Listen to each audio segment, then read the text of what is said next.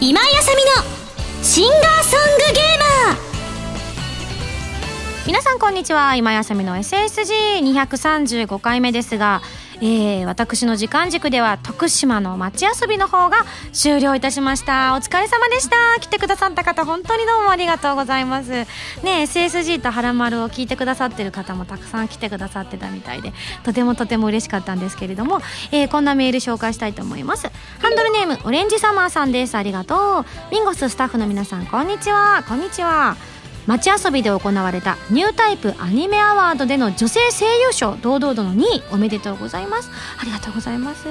投票フォーム選択肢以外からの入賞ということで、改めてすごいなと思いました、えー、あのあれですよね、去年もそれでなないだったかはちいだったとこにね入れたということで、なんかそれの時もすごいすごいって皆さん言ってくださってたので、確かに投票フォームがある方をね選びがちになっちゃう中での選んでくださったということで、本当にありがたい限りでございます。また出演された劇場版シュタインズゲート不可領域のデジャブでも岡部やクリス、そして映画がいちいということで本当に嬉しいです、えー、他にも様々なステージイベントとお疲れ様でしたといただきました。そうなんです、映画が劇場版部門っていうのがあって、結構去年というか今年かな、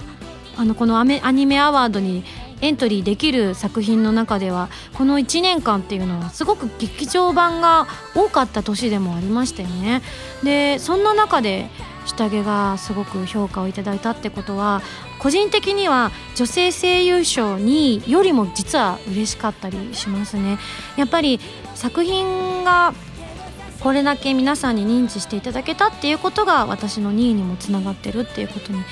なるのかなって思いますしね。であの他にもたくさんいろんな作品にちょこちょこ出させていただいたのを皆さんが見てくださっていたんだなと思って、とってもとっても嬉しかったです。であの文慶さんが代表してね賞を受け取ったっていうのを聞いていて、あのあれどっちにしろ身内感あるなとは思ったんですけどね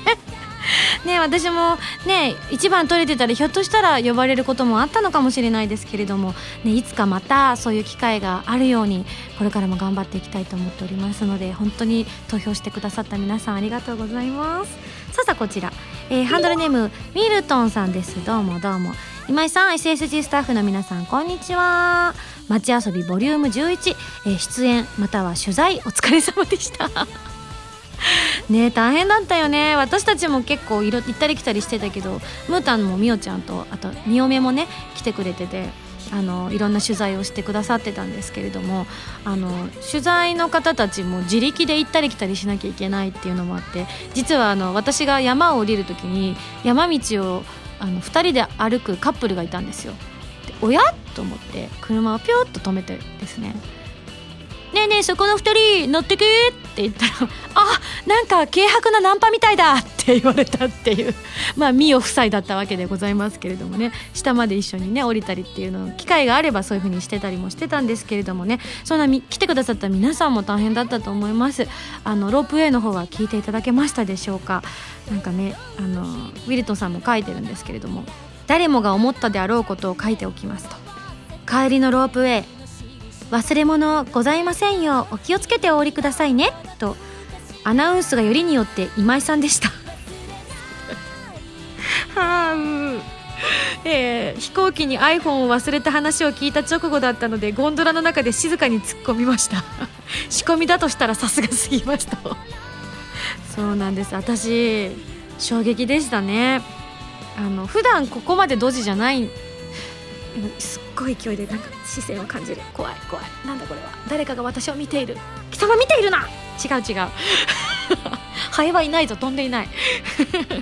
そうなんですよ、びっくりしましたね。結構朝早く起きて、あのまだ全然徳島の準備をしてなかったんですよ今回。あのふんわりとは考えてたんですけど、例えばどの衣装着ようかなとか服装どれにしようかなとか思ってたんですけど、天候がちょっと読めなかった部分とかいろいろあって、前日にすごく重たい仕事があったりとかして、もう叫びまくって喉すっからかーんになった状態で、魂も抜け出てたような状態で、え家帰ってきて、あ徳島の明日の準備しなきゃと思ったら、脳がちょっと活動停止してるもんだから、全然思いつかないんですよ、何を入れていいか。しばらくこうトランクの前で呆然とするとか何があれば私は生きていけるのだろうか、とりあえずメガネみたいなメガネさえあればなんとかなる気がするとかね、そういうことを考えたりもしながらだったので、結構遅くまで準備しちゃったんですね。で、朝早くに起きて飛行機に乗って行ったので、ちょっと寝不足だったのもあったんですよね。なもんで飛行機のあのこう前の座席の手前にカゴがあるじゃないですか。あそこにあそこが自分のリュックサックのポケットだと勘違いを脳がして、そこにサーンって入れたんですよ。だから降りる時に今井さん忘れ物ないってみんなに聞かれたんですけど、全然大丈夫ですって自信満々で降りたんですよね。でこう山頂で開会式が終わって戻ってきたら、ニヤニヤしながらマネージャーとかが近づいてくるわけですよ。で、あのいろんな各あのマネージャーさん来てたんですよね。月猫のメンバーだったので、あのマウスさんとうちのとっていうことで来てた時に、みんなニヤニヤしながら寄ってきて、じゃあ今井さんの iPhone で記念写真撮りましょうかって言うんですよ。だからおほいって言ったら、今井さんじゃあ iPhone 出してって言われて、えあれあれあれ iPhone って預けましたっけっつって、ん僕預かってないなみたいなねいじわるみたいなマウスのマネージャーさんもニコニコしながら聞いてましたけどね今井さん撮り僕撮りましょうかとか言ってまあでも見つかったってことでありがたかったんですけど、その後ね衝撃のね、えー、お話は原さんがしてくれると思いますよこの後のハラマルでこの後どうなったかっていうのをですね、顛末を聞いていただきたいと思います。ハラマルの更新はこの エスエスジー の直後でございますので、ぜひ聞いてみてください。いやふたりともひどかったですね。でもねふたりともついてるついてるっていうのがね本当合言葉になってましたから、大丈夫です、なんとかなります。はい、続いて、えー、とこちらハンドルネームサヌカイトさんからいただきました。ありがとう。えミンゴススタッフの皆さんこんにちは、初投稿です。今回マッチ遊びいちにちめのライブステージ参戦してきました。えー、私はくがつの広島に続きにかいめのミンゴスライブです。あ、これはまたレアなところをに箇所来てくださってますよね、ありがたや。えミンゴスハラミそれぞれ新曲を聴くことができてとってもお得なステージでした。またお二人で歌われためめしくては会場の一体感がものすごかったです。えー、私は香川県の高松市に住んでいるのですが、今回徳島には原付で向かいました。えー、事前にバイクなら眉山、えー、の山頂に駐車できると聞いていたんです。片道はにじかんはんほどの行程で海沿いの道を走るんです。行きは瀬戸内海の景色を見ながらゆったりと走ることができました。しかし問題は帰りです。ライブが終わって帰路に着くと予想外の寒さ、海から吹きつける向かい風でなかなかスピードも出ません。途中のコンビニで買ったホットミルクティーが体に染みました。行きよりも時間がかかりましたが、なんとか深夜れいじまえには無事に帰宅することができました。今回が初めての街遊びだったんですが、次回はしっかりと防寒対策をして臨みたいと思いますと、ミンゴスも体調には気をつけてお仕事頑張ってくださいねというふうにいただきました。そうなんですよね、思ったより寒くて、ゆみちゃんとのライブステージの時はちょうど夕方の日が落ちるちょうどそのこう切り替わりのタイミングですごくラッキーだったんですけれども、夕日がこう落ちていく様と完全に落ちてしまった後のサイリウムの美しさたるや、本当に素晴らしかったですよね。でそうそう、ゆみちゃんのねあのアルバムの新曲もその場で初めて初披露ということで、あの私の方は過去にもねまだまだ全然皆さんにお聞かせしたことがない曲をっていうのを過去にも街遊びでやってたりとか、あと今回ねこの雲の果てのフルバージョンを初めて生歌で披露させていただいたんですけど、ユミさんも来るとは思わなかったっていう方が結構多かったんじゃないかなと思って、ユミさんの楽曲自体はまだその時は発表されてなかったんでしたっけね。そう思うとすごくお得なステージだったなというふうに思いますよね。であのふたりで今回ゴールデンボンバーさんのめめしくて歌ったんですけど、もう正直ねもうこのめめしくてばっかり練習してましたからねふたりであの本番当日ふたりで合流した後ご飯食べたりなんだりしながらも車の中でずっとめめしくてと光を練習しながら、多分めめしくてななわり光さんもうめめしくてろくわりかな、めめしくてろくわり光よんわりで練習してて、おのおののソロを全然お互い練習してないということにはたと気づくっていう恐怖の瞬間もあったりもしましたが、あ、私たち新曲披露するんだったみたいな、なんとかなるよ大丈夫みたいな、まあ、ピーブイ も撮ったし大丈夫だよなんていうね話もしたりもしてましたけれども、いやめめしくての皆さんやっぱりすごくご存知でしたよね。やっぱ国民的ソングになっているんだなというふうに感じました。あの今回はあのこの後のはらまるさんの方で募集した中からあのユミさん主体で選んでいただいたんですよね。でユミさんがこうこれとこれとこれの中でどれがいいですかってのが来て、めめしくてってすぐ言ったんですけど、で実際にどれになるかっていうのはギリギリまで決まらなくて、で決まりました、じゃあめめしくて歌いましょうってなった後に急に不安になるっていうね。めめしくてを女ふたりが歌っていいのだろうか、でも女女しくてって書くからいいのかなとか、意味のわからないことを考えたりとかして、みんななんでこれを選んだろうポカーンって な, らなったりしないかしらとか思ったんですけど、そんな心配はね急に終わりましたけれども、とっても楽しかったです。もうまたやりたいって思っちゃうぐらい、この歌はやっぱ本当名曲ですね。歌ってみて改めてわかるこの曲の素晴らしさと歌詞のす凄さ、なんてめめしいんだっていうね。諦めなさいみたいな、男の子ならあの自分の好きな女の子の幸せぐらい祈ってやんなさいみたいに思ってしまうぐらいのね感情移入をしてしまうという素晴らしい歌でございました。いやあの応募してくださった方、そして選んでくださったはらまるのスタッフさん、そしてゆみちゃん、本当にいい歌を選曲してくださってありがとうございました。いや街遊びはこういうねあのこう遊びができるっていうところもまた街遊びの魅力の一つかなと思いました。はい、というわけで他にもたくさんメールが来ているので、この後のお便りコーナーで紹介していこうかななんて思ってます。それでは次のコーナー行く前に シーエム です。どうぞ。今井あさみのよんまいめのアルバム「この雲の果て」がにせんじゅうさんねんじゅういちがつにじゅうしちにちに発売されます。シングル未発表曲にきょく、アルバム用新曲さんきょくを含む全じゅうさんきょくを収録。ブルーレイ付き数量限定版、 ディーブイディー 付き版にはこの雲の果てミュージックビデオも収録されています。皆さんぜひ聴いてみてくださいね。今井あさみ初のミュージックビデオ集、今井あさみミュージックビデオコレクションにせんきゅうからにせんじゅうに、ストロベリー甘く切ない涙からリミテッドラブまでの ディーブイディー 付き限定版シングルに収録されたミュージックビデオはもちろん、アルバム用に制作したカラーサンクチュアリ、アロマオブハピネス、プレシャスサウンズ、風が残していったなど、アーティストデビューをしてからよねんかんにリリースした楽曲の全ミュージックビデオをいちまいに収録。今井あさみによる紹介ムービーやオーディオコメンタリー、 シーエム 映像やゲームコープスパーティーのオープニングムービーなども収録です。好評発売中です。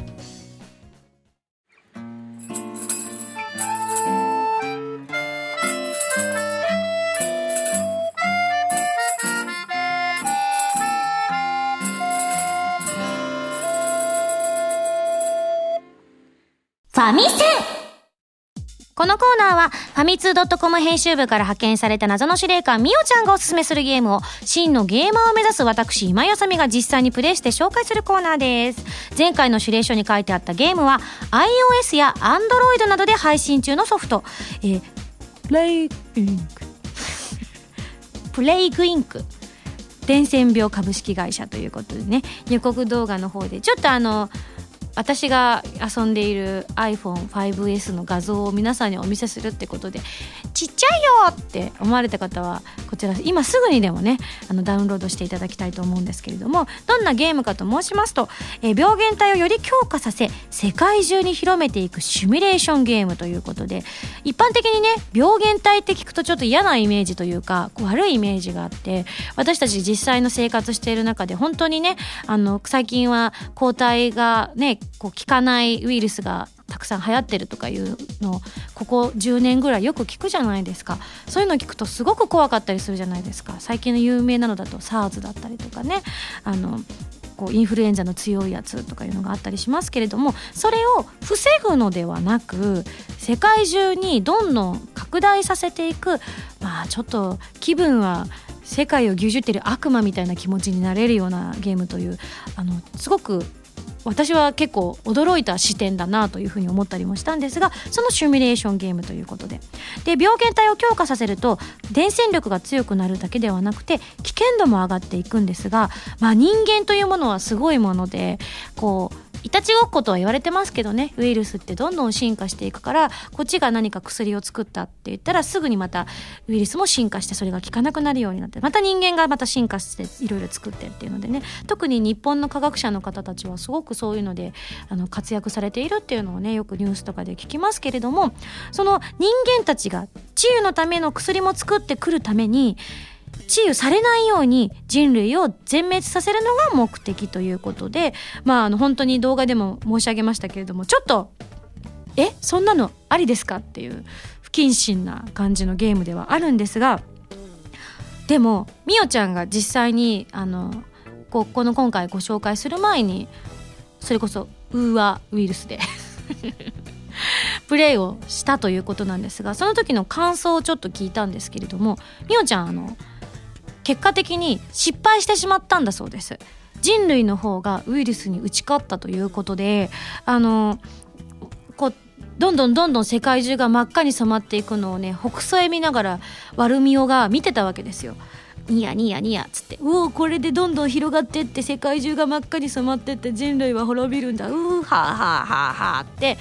思っていたら、ある時突然人間がこう作り出した抗体があのどんどんみるみるうちに効き始めて、世界中がどんどん白く戻っていくんですって。さあって、もうそれを見ているとある種の感動も覚えましたっていう風に言っていて、まあ、いわゆるほっとけば絶対に、まあ、あの目的である人類を滅亡させることができるわけではないんだそうです。そういった意味でもすごくよくできているゲームで、海外のものがにせんじゅうにねんのゲームオブザイヤーにも輝いていて、日本語版が出たのが今年のにせんじゅうさんねんのくがつちゅうじゅんからということでね、もう本当にあのある意味伝染病っていうものがどんだけすごいものなのかとか、あと人間がいかにしてそれを克服しようとしているのかっていうのを、なんかこう、まあの一見ちょっと不謹慎だなと思いがちですけれども、あのそういうのを勉強できる社会派ゲームだなというふうにも感じました。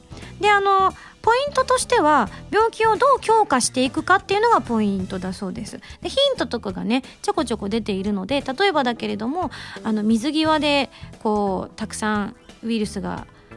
こう発生するようなのが強くなってますよってなった時には、そこをどんどん強化してあげればどんどん広まっていくし、こういうのが今強いですよとかなったら、それと反対のものをどんどん強化していくみたいなのをね、あの自分で考えながら割と見とかないとダメですよね。放置してると多分何もしなければおそらくだけど人間が、まあ、あの勝ってしまうというか、うん、人間は賢いっていうことが本当に分かるゲームですよね。で、え難易度、今回私はイージーを選ばさせていただいたので、イージーっていうのがどういうものかっていうと、えー、人間っていうのは普通生活してる上でやっぱ風邪をひかないようにだったりとかで、あの手を洗ったりとかするじゃないですか。それを一切しない世界だそうです。なので感染も早いっていうことで赤く染まるのが早いんだそうです。でもノーマルとかにすると当たり前の人間がしている生活っていうものが基盤にあった上での感染ということになるので、手を洗われてしまえばまだ弱い感染力だったウイルスは流されてしまって、結局感染しないまま終わってしまって、世界が全然染まらないみたいな、人間はなんか楽しそうに生きてるなみたいな感じになるんですけれども、さあさあさあさあ、あのたった今先ほどの動画を撮っていたものが今決着が出たようです。ということで見てみたいと思います。その間みおちゃんがちょっとやってくださってたんですよね。普通にあの負けないようにやってくれてたのかな、ちょっとちょっとやってたっていうことだったんですが、今画面が出てきました。なんと敗北、ウーアウイルスがすべての宿主を死亡させた。何人かの非感染者は生き延びてしまったということで、ちょっとあの海外向けのゲームだったので翻訳がちょっと難しい感じになってますけれども、ということは宿主を死亡させたってことはウイルスが、あ、これ珍しいんですか？宿主っていうのは、例えば私がウイルスに感染したとしたら、えー、私が死んでしまって埋葬されて焼かれてしまえば次の人に感染することがないじゃないですか。なので全ての感染している人が死んでしまったと、強くしすぎてしまったんですね、ウイルスを。で、結果感染してない人たちが世界中で生き延びてって子供を作り子孫を繁栄させていくという結末に至ったので、そのウイルスは絶滅してしまったという割と珍しいパターンだそうです。で、あのあなたの伝染病は敗北してしまったのでもう一度挑戦して次の伝染病を解放しようという、要するに一種類じゃないんですね、終わり方っていうのがね。私はてっきりなんかウイルスが絶滅、絶滅してしまったとかが全部なるのかなってふんわり思ってましたけれども、ある意味重たい題材を取り上げてることもあって、あのおそらくですけれどもそういう細かいところも気を使って作ってるのかもしれないですよね。で、今の病気グラフっていうのが出てきて、確かにこう時間となんか病気ポイントみたいなのがあって、こうグラフで出てくるんですけれども、感染力、危険度、致死率っていうのがあって、致死率がずっと全然なかったのにある時を境にきゅうひゃくさんじゅうっていうのを超えたところ、時間軸なんですけど超えた瞬間にグーンってこうグーンって上がってるもんで、みんな死んじゃったんでしょうね、感染してる人がね。なのでね、例えばひょっとしたらひとりかふたりだったかもしれないけど、その人たちが生き延びたことによって負けたよと、そういうことだったみたいですね。いやいや、とてもこれ計算されているゲームだなと思います。で、あの実際にあのこうウイルスが勝つルートっていうのもあると思いますけれども、こうやって人間が勝つルートを楽しむっていう意味でもとても面白いゲームだなっていうふうに思いました。ちなみにあの本当にウイルスの種類などもたくさんあるということですし、難易度でおそらくイージー、ノーマル、ハードで、ハードを選べば相当頭を使いながらやらないといけないというか、情報がどんどん早く出てくるので、その情報をパッと見てそれに適応するウイルスを作っていかなければいけないので、ゲームとしてもかなりあの難易度が高くもできるし簡単なのもできるっていうことですよね。ちなみに今回私は伝染病のタイプをバクテリアというのを選んだんですけれども、他にもウイルス、真菌、パラサイト、プリオン、ナノウイルス、生物兵器などなどってことで、あのどんどんやっていかないと解放されないみたいなのでね、ぜひ皆さん全ての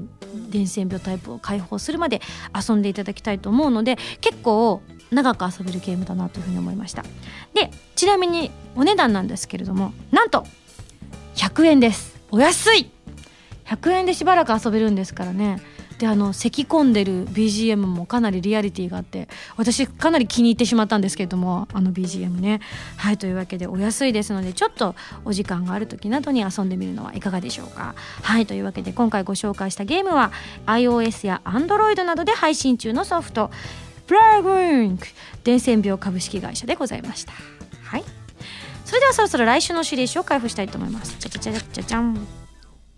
ゴさん、こんにちは。こんにちは。夏も過ぎ、雨も台風の季節も過ぎたと思いきや、なんだか近々大型台風が来るんだとか。あ、これ徳島直後にやってる収録だからですね。そうなんですよね。ちょっとこのが放送が終わってる頃に発してる頃にはもう台風過ぎちゃってると思うんですけど、どうでしたか皆さん、大丈夫だったでしょうか。まあそんな中取り上げるのは雨のゲームです。その名もレイン。幻想的な雨が降る美しいゲームですよ。それでは頑張ってねと、謎の司令官みおちゃんよりといただきました。それでは来週のゲームはレインにだい決定。以上、ファミセンのコーナーでした。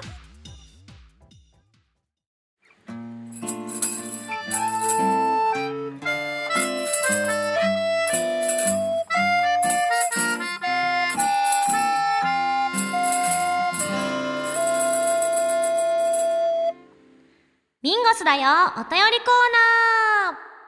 コーナー。どんどんパフパフというわけで、今回もメールを紹介していきたいと思います。で、まだちょっと徳島のメールもうちょっと来てたので紹介しますね。ハンドルネームりょうさんです。ありがとう。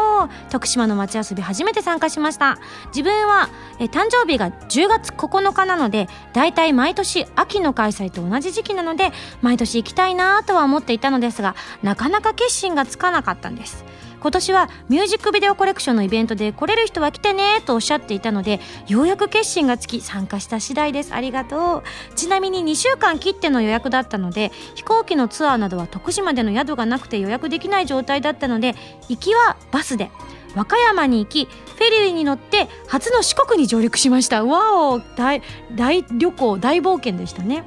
えー、ライブの方ですが、光やこのの手を初めて生歌で聴くことができたり、めめしくてのカバーを聴いて盛り上がったりで、本当に徳島に来てよかったです。ちなみにこのの手の際、少し風が出てきて、歌っている際風で髪の毛がなびいている姿が非常に神々しく、歌がより幻覚的な感じに感じられましたよ、ということでありがとうございます。そうなんですよね、このの手初披露だったので、私もどうなることやらと思ってたんですがね、あの初日は晴れてたんですけれども、少し雲がある状態だったので、本当にあのこの雲の果てにぴったりなシチュエーションになってね、とってもとってもありがたかったですよね。あの毎年アルバムの曲はこうちょうどタイミング的に徳島で披露することが多くて、前回のプレシャスサウンズとかもそうだったんですけどね、あのこう思い出に残るというか、ここからスタートしてまた進化させていくんだなっていうのを改めて感じたりしながら歌っていました。ちょっとね、あの徳島来る直前に、さっきも少し話したんですけど、あの直前のお仕事がですね、とにかくずっと叫ぶお仕事だったんですよでも気力も体力も限界まで使い果たして、ずっともう気持ちも全て込めて叫び続けていたものですから、結構あのヘロヘロになっていた部分もあっての徳島上陸だったので、正直自分もこのこのの手って割とさらっと歌ってるように見えて、とても難しい曲なんですよね。なので歌えるかなっていうのがね、自分の中でも心配でもあったんですけれども、そういった体調のこうあまり良くない状態を払拭するようなあの環境がたまたまこうね、皆さんのおかげで祈りが通じて、にせんじゅうにねんのライブの時と大違いの天気になったっていうのが、私をね本当また違う世界にこう連れてってくれたような気がしながら歌ってましたね。とっても気持ちよかったです。今回私が歌ったのが、ソロで歌ったのが、あの最初に星屑のリング、これもぴったりじゃないですか。で、まあ、あの私が立ってるとこからはちょうど屋根があったのでね、あの本当にあのプラネタリウムみたいな感じにふーっと空がね見えてるところもあって、ちょこちょこ星が見えたりとかしたんですけれども、皆さんのこの屋根の向こうにいた皆さんは本当に満天の星だったり雲だったりを感じながら聞くことができたと思うので、いや素晴らしいシチュエーションで歌えたなというふうに思いましたね。で、次に歌ったのがあのジェリーフィッシュ、クラゲを歌ったんですけど、あのさっきも言った通り、すごく絶好調っていう感じではなかったので、自分的にはクラゲを歌うのは本当に体調がすっげえ優れてないと結構表現が難しいんですね。あのこう自分が陶酔して歌ったり表現、押し引きっていうのを自分でその波のさざ波みたいなものを表現しながら歌わないと、なかなかあの世界っていうのは シーディー で歌ってる世界っていうのが表現できないものですから、そういった意味でも万全の体制でいつも臨みたいと思ってこの曲を選ぶことが多いんですけれども、あのある意味今までとは違ったクラゲがおかげで出てきたなというふうに思いました。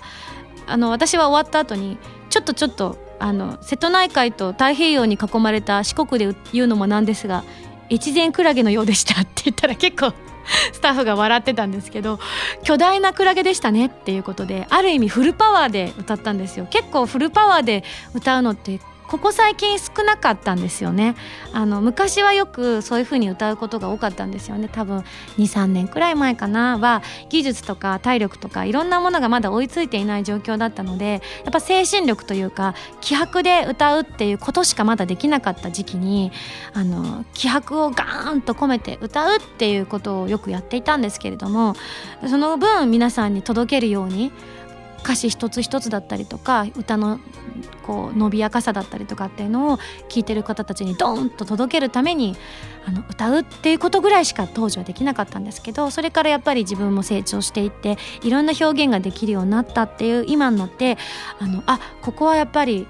行くしかないってあの星屑のリングを歌ってる時に思ったんですよね。でどんどんどんどん自分の中でエンジンがフルパワーにかかっていくのを感じて、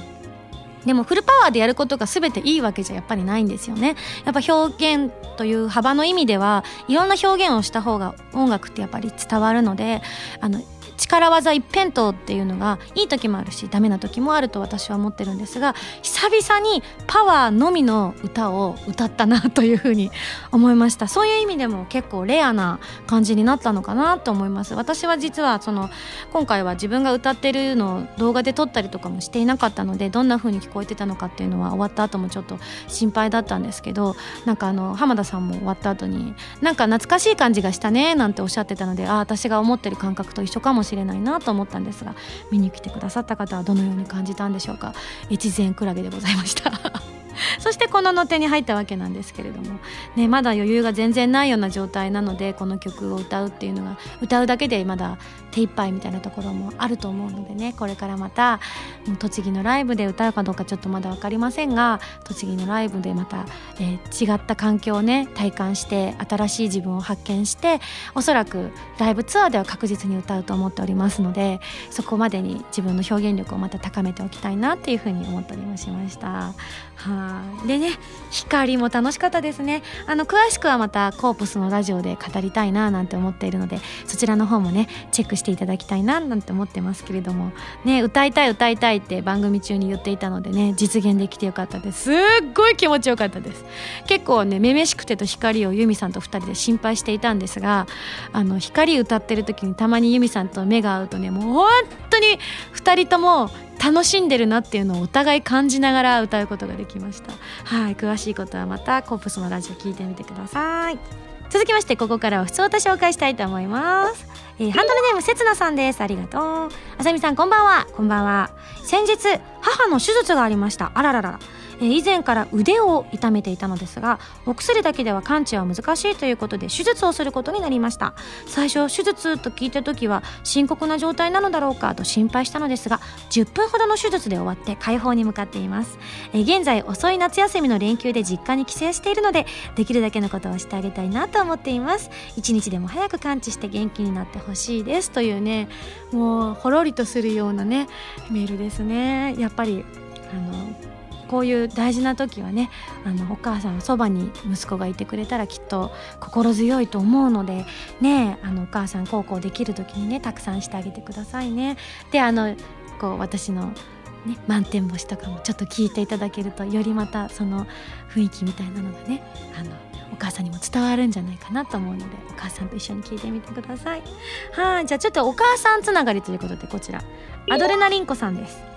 私は最近お布団専用掃除機にハマっています。これ私が買うべきか買わざるべきかって深夜のあの宣伝宣伝じゃなくてなんていうの通販番組で見てたやつだ、えー、これを使うとお布団のダニ雑菌を除去してくれるという優れものなんです。最初は母に勧められ半信半疑で使ってみたのですが、就寝時のお布団がいつもと違うというびっくりしました。ミンゴスは最近この家電はすごいと思ったものはありますでしょうかといただきました。はあ、そうなんだ。お母様に勧められて。そうなんですよね。私もまだ半信半疑なんですどうなんだろうと思って、やっぱりあのお布団外に干したいですけど、なかなかお外に干せなかったりするじゃないですか。でね、こう汗とかもかきますから、うん、そういうのがあるといいななんて思って、それをテレビで宣伝してたの見てね、買おうかなどうしようかなどうしようかなってちょっとね頭の片隅には実はあるんですよね、この商品そうなんだ。他にもちょっとじゃあ身近でこれ使ってるって人探してみて、ちょっと使用状況などを聞いてみたいな。はあ、いいのをねお母さんに紹介していただきましたね。はい、じゃあちょっと私次のメール紹介します。こちらじゃあ今度家電関係ということで、ミンゴスこんばんは。こんばんは。先日長年愛用していたガラケーからスマホに機種変更しまして、スマホデビューを果たしました。まさに小型 ピーシー と呼べる高性能ぶりに驚くばかりで、特に自分にとっては移動中にラジオを聞くことができるのはとっても大きいです。仕事より帰宅中に エスエスジー 配信時間が来ますので、毎週帰宅しながら聞くのが習慣になりました。え電車内で聞くと笑いをこらえきれずに、そんなに笑うようなラジオかなこれえー、周囲から変な目で見られる危険性もなきにしもあらずですが、なんだかよりこちらの番組を身近に感じることができてホクホクです。なるほどなるほど。あ、実はですね、私も皆さんに報告があるんです。まああの今回のねプレイグインクみおちゃんの紹介してくれたみおみおフォンでね紹介したゲームだったんですけれども、実は私も、えー、アイフォンファイブエス に変えましたの。ずっとね予約をしてたんですけれども、あの届いたら連絡しますというふうに言われていたんですが、なんと徳島に行ってる間に留守番電話が入っておりまして、今井さんあのみっかいないに取りに来てください、みっかいないに来ないとキャンセルになりますっていうのが徳島の初日に届いてたんですよ。マジでと思ってですね、もう帰ったその日のうちにですね即取りに行ったんですけれども、あのなんかやっぱ画面が大きいってすごいですね。であの使用感はほとんど変化がないんですけれども、なんとなくこう洗練された空気感というのに今浸っている真っ最中でございます。ただね、あの私もそんなに機械詳しいわけじゃないですから、先日あの私より ファイブエス にした先輩がこの現場に いち、に、さん 人もいらっしゃるんですけれども、結構皆さんご苦労されてたみたいで、あのみおちゃんはそんなにトラブルなかったんですかね。うん、でも例えばムータンは電話帳がいくつかあの更新できなかったとか、あゆみちゃんはメールが設定ができなくてあの子供のようにムキームキーって言ってるのを見て、でもどうし私も分かんないからどうしてもあげられないなと思って見てたりもしてたんですけど、今は大丈夫できた、あできた、よかったですね。後で何が問題で何がしたらできたのかちょっと聞いてみたいな。で私はですね特に問題ないかななんて思って最初触ってたんですけれども、あのメールの設定が最初分かんなくて、でもそれは私が間違えちゃってただけで、であのアドレス帳も半分なくなっちゃったんですよ。だからねあのあんまり入れてなかったんですよね。実は私未だににだい持ちなものですから、携帯電話ほとんどのかける方はあのガラケーをまだ使っているので、こっちの iPhone に入れてるのは同じメーカーさんの iPhone を使っているキャ、キャリアの方っていうのかしらだけをほとんど登録してるんですよ。あの無料な人だけじゃないともったいないじゃないですか。だから無料の人はこっち登録して、あとよく使う人だけが登録して、それこそ エスエスジー のスタッフだったりとかっていうのはこっちに登録してるんですけど、それ以外の方はほとんどこっちに入れてない状態なんですよ。なのでガラケーの方はおそらくもう私十数年ずっと使ってますから、あのー、こうどのくらいになってるかしら、電話帳ほとんど繋がらない方もいらっしゃると思うんですけどね、番号変えたりとかしてね。でも全部写してたら多分大変で涙目だったと思うんですけれども、被害は最小限で済んだかななんていうふうに思ってますが、皆さん変えられた方は大変な感じになってませんかね。なんかいどうしてこんな難しいんでしょうね私が弱いだけかなね、あのバックアップ取って写したで全部できるのかなって思ってたんですけどね。なのであの消えちゃったアドレス帳は全部全部手打ちしたんですよね。前の iPhone を見ながらって言って言ってたんで、ひょっとしたら何件か打ち間違えてるかもしれないと思って、後でねちゃんとつながるかどうか確認しなきゃいけないなとは思ってるんですけど、そうやってチクチクチクチク登録するの実は嫌いじゃないもんですからこれは何百件ってあったら嫌ですけど、意外と楽しくて全部出来上がった時にはわーいって思ったんですけど、なんかあのこ全部こうね勝手にあの私がこっちの新しい iPhone で電話帳を更新すると、なぜか古い iPhone の方の電話帳も更新されるという出来事が現在起こっておりまして、原因は不明です。一体どういうことなんでしょうか。これもちょっとパンデミック的な感じに私は感じているんですが、違うそうじゃない、どうも最新の技術ですというわけで、なのでねあの先ほどもちょっと言いましたけど、徳島に行く飛行機の中で iPhone を置いてきたのはこれ多分 iPhone のね反逆だと思うんです、私だってiPhone を変えようと思った直後にこんなことが起こるなんて、過去いろんなとこに忘れてはきましたけど、帰ってこない可能性があるとこに忘れてきたことだって私ないじゃないですか、一度も。例えばえ、ね、角川さんに置いてきたとか、ね、こう ファイブピービー さんに置いてきたとかだったら確実に帰ってきますから、そういうのしかないんです、自慢げドン。あ、なんだこの失笑感なのであの本当に今回はあの飛行機会社の方がすぐに手配をしてくださって連絡をくださったということでありがたい限りだったんではございますけれども、なんか iPhone のせいだと思うんです。私は私のことを捨てるんでしょ、今井さんはどうせみたいな、もう私のことなんて嫌いなんでしょっていうのの、だから止めようがなかったんだよね、置いてくことが。仕方がなかった、防ぎようがなかったんだよこれは、ということでね。うんだってしかも不思議だなって思ったのが、その留守番を聞いたんですよね。今井さん届きました、取りに来てください、みっか以内に取りに来ないと次の人に行っちゃいますよっていう留守電を聞いて電話を切ったんですよね。そしたら突然こう液晶画面の左上がブーンって黒くなったんですよ。そんなこと今までかつて一度もなかったんですよ。不具合も一回もないし故障もしてない フォーエス さんだったんですけど、電話を切った瞬間に左上がよんぶんのいちが黒くブワッってなって、その後すぐにスッと消えてったんですけど、もう絶対バレたと思いました iPhone に本当にお前帰る気なんだみたいな、行かせねえよみたいなそれでなんか私が徳島から帰ってきた時にあのねなんか取りに行くのめんどくさいなってなんか思わないかなっていう iPhone の願望を感じましたね。おそらくこれであの期限が切れてしまったら私はしばらくまた買えるのをやめていたと思うんですよね。そこをね抗いましたね、まあ、すぐ取りに来ましたなんか不思議ですよね、物の寿命って。ひょっとしたらなんかそういうのが伝わってしまうのかなっていうふうに思わざるを得ない、やっぱそりゃ迷子になりたくもなるわっていうふうに思いましたね。ということはゆみちゃんのあのカバンもそろそろどうかなどうかなはいはい、続きましてこちらハンドルネームあまずっぴーさんからいただきました。ありがとう。突然ですが私の一番好きなゲームはぷよぷよです。おーありがとう。特に私は今井さんが演じてらっしゃる安藤りんごちゃんの大ファンで、キャラソン シーディー のぷよぷよの歌は何度もリピートして再生して聴いています。ありがとうほとんどぷよぷよしか言ってないんだけどありがとう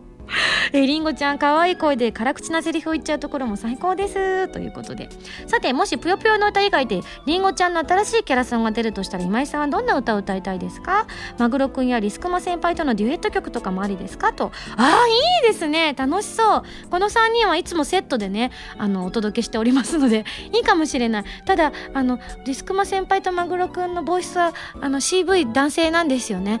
んあのキーが合うかな心配みたいな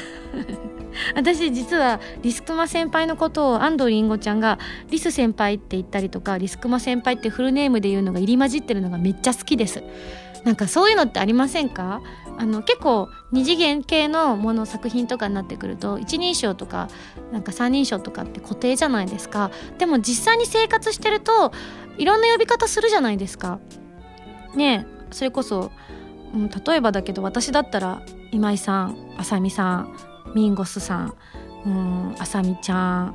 うん、イマジンさんとかいろんな呼び方があるわけですよ。私一人を取ってみても。で同じ方でもその時その時によって違う言い方をしたりするので、結構ねあのリスクマ先輩とリス先輩っていうのが入り混じってるのを台本でパッと見た時にあのセンセーショナルだったんですよね。あこういうの嫌いじゃないと思って最初はあの誤色かなって思ったんですけどあ違います狙ってますっておっしゃってたのがすごくね衝撃的で好きだなって思ったりもしたのでね。なんかあのさんにんで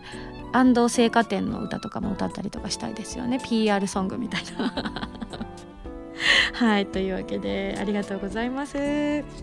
では最後こちらペケ J さんからいただきました。ありがとう。えー、秋と聞くと芸術の秋、運動の秋、食欲の秋といろいろありますが、秋といえばやっぱりハロウィンですよね。僕は小学校に入るまでのごねんかんをアメリカで過ごしていたのですが、かっこいい、かっこよすぎますねこれ。いいな、私も言ってみたい。私も実は何歳から何歳まで、うん、どこにしようかなスウェーデンで過ごしていたのですとか言ってみたいですよね。言い方がちょっとダサい。あどうもすいません。スウェーデンえー、大きなかぼちゃの中身をくり抜いてランタンを作ったり、ろうそくを灯して玄関先に置いたりしました。当日の夜は思い思いの仮装をして近所の家を回りながら、玄関先でトリックオアトリート、お菓子をくれなきゃいたずらするぞとご挨拶して、手に掲げたバスケットに入りきらないくらいのお菓子をもらって、それからいっしゅうかん以上おやつには全く困らないという、とても素敵なお祭りだったんです。日本ではハロウィンの時期にかぼちゃを使った商品が店頭に並んだりしますが、お祭りとしてのハロウィンを体験したり身近に感じる機会はなかなかありませんよねと。あさみさんはハロウィンにまつわるエピソードとかありますでしょうかと。なんかハロウィンが流行ったのってここじゅうねんぐらいじゃないですか。なんかなので私は未だにあんまりザ・ハロウィンパーティーというものを体験したことがないのですが、やっぱ最近はご近所さんとかでお子さんがマントつけて練り歩いてるとかの結構見かけるようになりましたよね。そういった意味でも日本にも浸透してきてるなと思ったんですけど、そうなんですね。アメリカでは特にあのかぼちゃはくり抜くけど別にかぼちゃ一辺倒ってわけではないんですね。なんとなく日本はイコールかぼちゃみたいな感じになってません？なってますよね。で、あのこの時期になると必ずあの日本一巨大なかぼちゃを作った人コンテストみたいなのがあってね、これ食べたら美味しいのかな、いや美味しくありませんみたいなの必ず聞いてるような気がしますけれどもね。いやでもお菓子くれるっていうイベントは子供さんにとってはねたまらないでしょうね。うーん、私だったら何もらいたいかな。ラムネもらいたいですね。あのラムネ菓子大好きなんです。私この間あの突然原さん家に遊びに行きたくなってですね、電話して由美さん今どちらですかって言ったら、今外ですけどあの浅見さんがもし寄られるんでしたら帰りますよって言ってくれて、あのこう由美さんと途中で合流して由美さん家に遊びに行ったんですよ。その時になんかじゃあ買っていこうかっつってコンビニに寄った時に、なんかお菓子でも買ってくなんて言ってた時に、私があの迷わずにラムネを取った時に、あ、浅見さんはラムネが好きなんですかって言われて、あれ由美さんはそんなに好きじゃないですかって言ったら、あ、さほどでもって言われて、ね、でも結局実はその時直前に私ご飯を食べていたし由美ちゃんも食べていたっていうのもが後々発覚して、なんかお菓子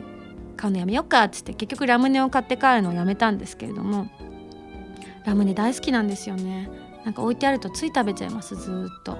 特にあの、あのいっセンチぐらいの形状で、それがやっつぐらい入ったのがこうギュギュッとキャンディー状にしてあるやつを、へこんでる方を下の上に乗せるのが好きですマニアックわかるわかるあのね、ペコってなってる側を下先にピッて置くと吸い付くんですよね。それをいくつか乗っけて、それをしばらく口の中でコロコロ転がしてると、ある時を境にクシュッて急にこう崩れ落ちる瞬間があるんですよね。あれが最高にたまらないですね。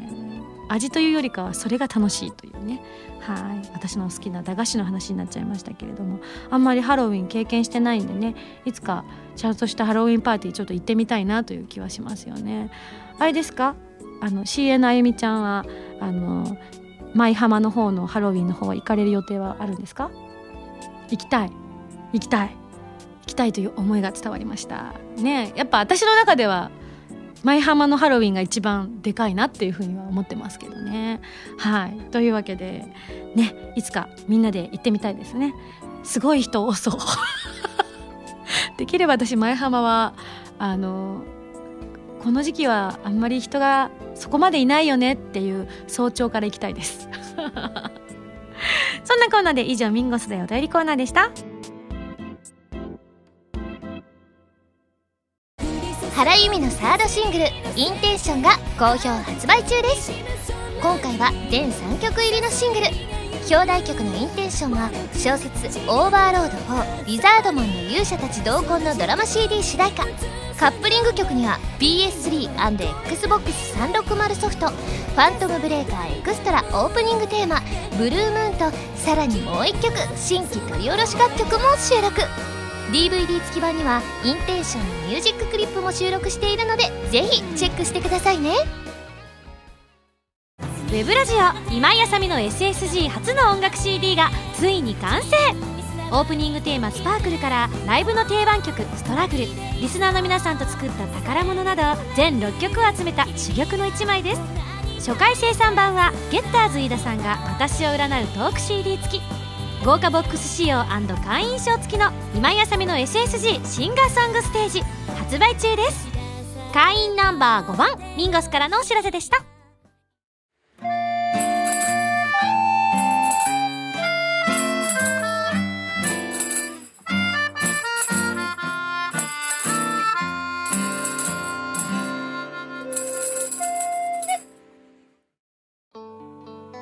いや、差し迫ってまいりました。あといっかげつですよ、栃木ライブまで。まあ、その前にライブ ファイブピービー とかもありますが、やっぱりあの今準備がだいぶね進んでおりまして、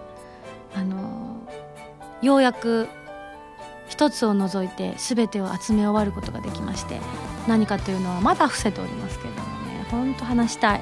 早くこうライブが終わったらね、いろんな話をしたいですね。楽しかったな。ただね、どうしても集まらなかったものがなんか見ついいのが見つからなくて、もういろんな店舗を回ってですね、ああだこうでやってて、で最終的に関東中のお店から集めてもらったものがいっこあるんですよね。もう各お店いっこずつぐらいしかありませんって言われ